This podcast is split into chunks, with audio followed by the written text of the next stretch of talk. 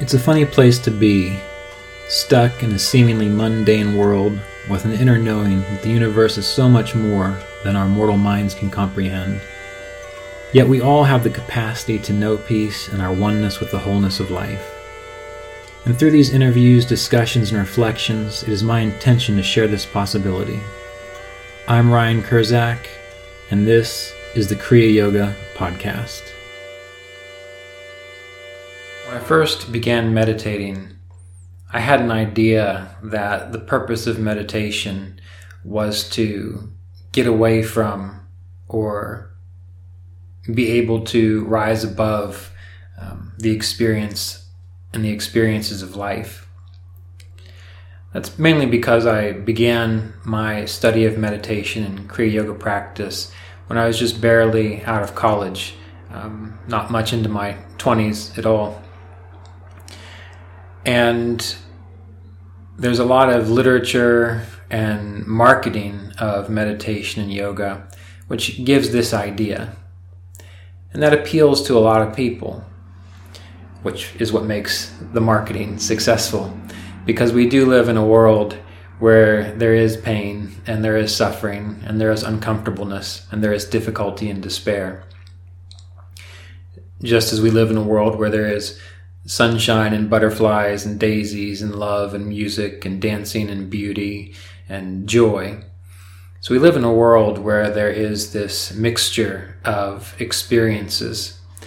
And since most people only want the good parts of life, uh, you can really appeal to a person, get them meditating, get them practicing yoga by talking about how um, the practices will lessen or get you away from or help you escape from what you consider to be the negative aspects of life.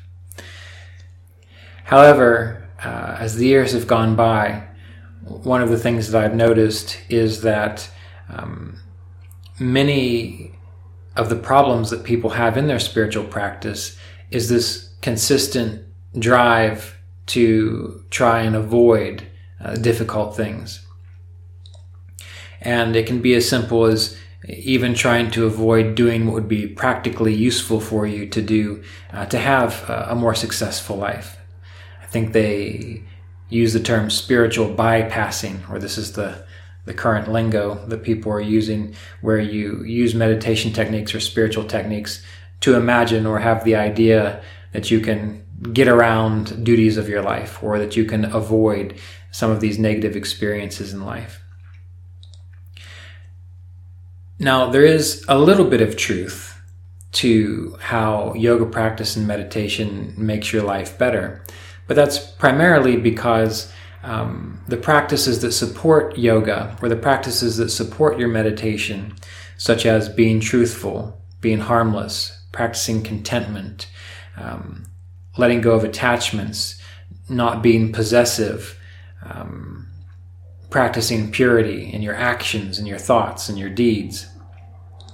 All of that, generally speaking, will for the most part make your life better because it's going to cut out the majority of the drama in your life. And if you're practicing yoga and you're engaging these practices, well, you are going to find that you are more likely to have uh, a more peaceful life, a more peaceful experience, um, barring the circumstances of nature, uh, because we do live in a world where death, loss, illness, disease, they happen, they're natural. Uh, life comes and life goes. The seasons change. Um, people come into your life, people go out of your life. So, aside from those natural events, uh, yoga and meditation and the philosophies of yoga and meditation will tend to give you probably a more joyful experience in the long term. But it's not going to stop these natural events from occurring. But once you get better at meditation, once you become more fully absorbed in the practice of yoga, uh, you are also able to better relate to these natural circumstances. Um, going back to my early experience, first beginning meditation and yoga, learning meditation yoga, um, I wanted to practice so that I could avoid some of these uncomfortable issues of life. Of course, I also wanted to practice because I was interested in philosophy and psychology, and I thought that uh, if anything is going to get me down to the base or the ground of being of what this is all about, philosophy really wasn't going to cut it from what I could see at the time. Uh, yoga and meditation seemed like that was the route to go. So there are, there are other reasons why you might get into to yoga and meditation too. Um, however, as you as I've practiced yoga over the years, as I've practiced meditation over the years, um, a peacefulness, for the most part, uh, around the circumstances of life develop because you see the reality of things, you see the nature of things, and you don't run away from it as much. Um, you can see the changing phenomena in the world and appreciate it rather than be upset when the things that you want to cling to are removed and are replaced by things that you don't want to cling to. So, by practicing yoga, by practicing meditation, in time one becomes more attuned to the natural cycles of being in this life, being in this world, and for the most part, will more likely develop a sense of peacefulness about it. So even if you come to yoga and come to meditation uh, because you, you think that you're going to escape uh, the hardships of life, well, okay, that's all right. Uh, because in time, just by the practice itself, you will cut out a lot of drama, so life will tend to feel like it's getting better. And also, as the years go by, as you mature, as you get older, you will have a hopefully a greater ability to embrace this human experience and not see it as something separate, um, something that you're trying to get away from. You see it as a vehicle for um, growth and for realization. Um, you see it not as something to glorify, not as something to say, this is it. So you don't go the other way and, and make this human experience uh, the end all, be all of everything.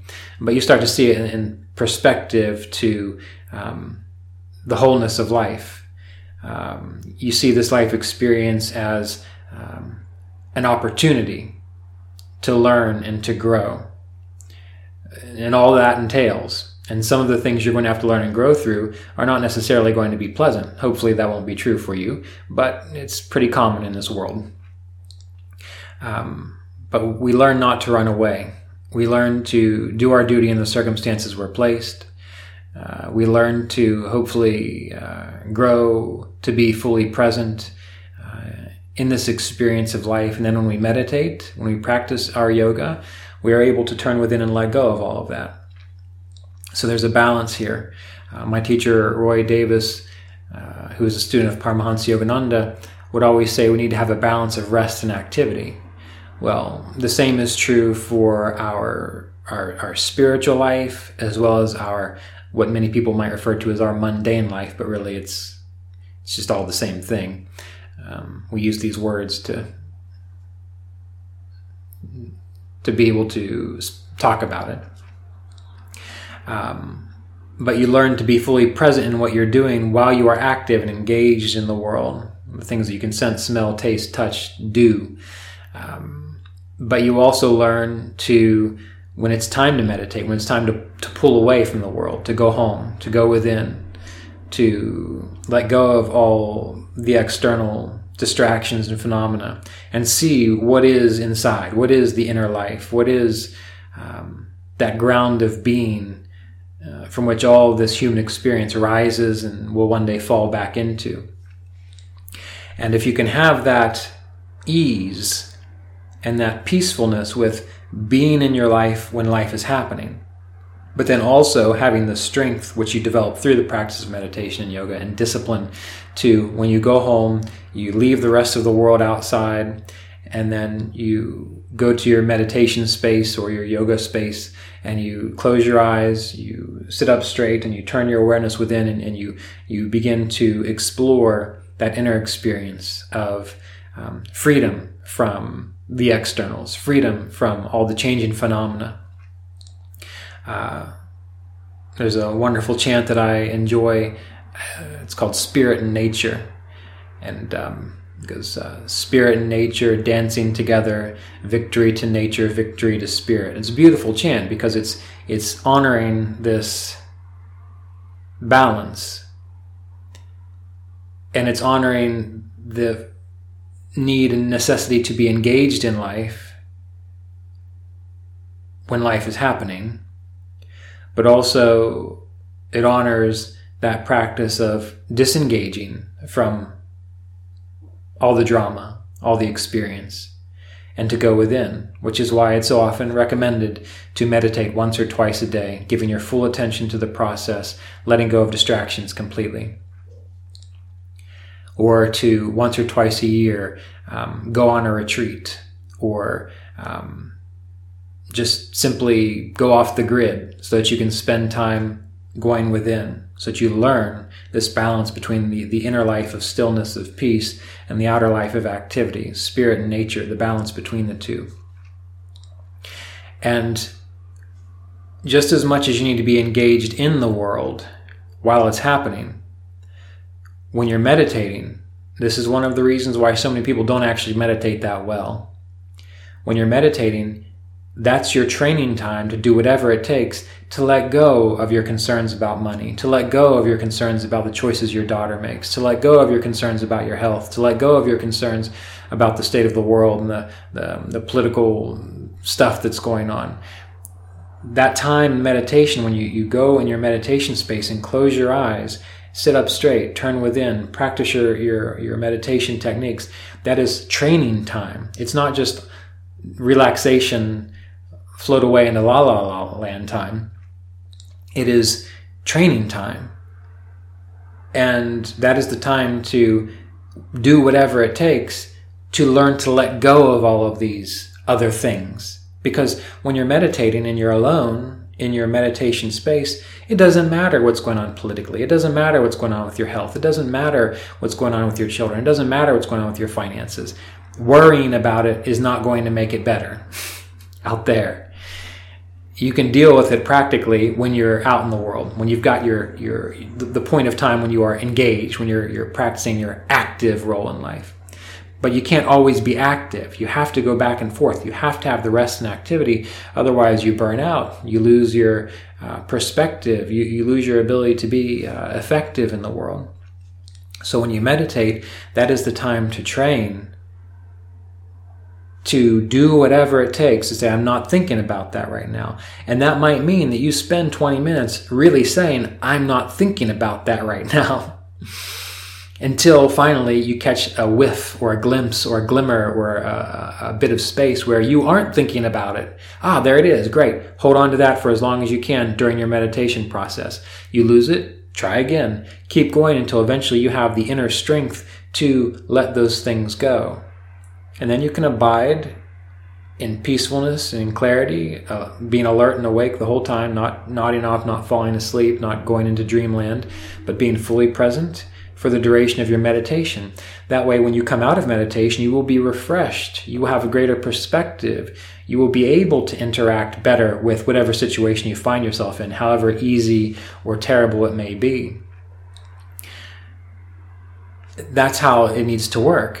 And when you can do that, then your whole life becomes part of this practice because you know I'm, I'm working, I'm talking, I'm acting, I'm engaged. Here I am present in nature, in the transformational part of this wholeness of life. Great, I'm here. And then when it's time to shut the door to the world and go within, it'll be there when you get done. Then you learn to experience that stillness, that inner peace of meditation through your meditation techniques because you've done the work, you've done the training to let go of your attachments to all this stuff and turn within and experience what it means to be free of attachment, what it means to be free of distraction, what it means to be present, alert. Not like when you fall asleep and, and you fall into a daze or a stupor or a trance and you, you feel rested afterwards because taking a nap is useful and is good for you. Um, but this is this is a little bit more refreshing because you're doing it consciously. You are fully present, and when you are fully present, that helps to balance out the nervous system, to clear your consciousness, to balance your emotions, to balance your mind and your psychology. That way, when you get back in the world, if there's something you need to do to keep your psychology healthy or to keep your mind clear and strong, you can do it. When there's work for you to do, you can do it.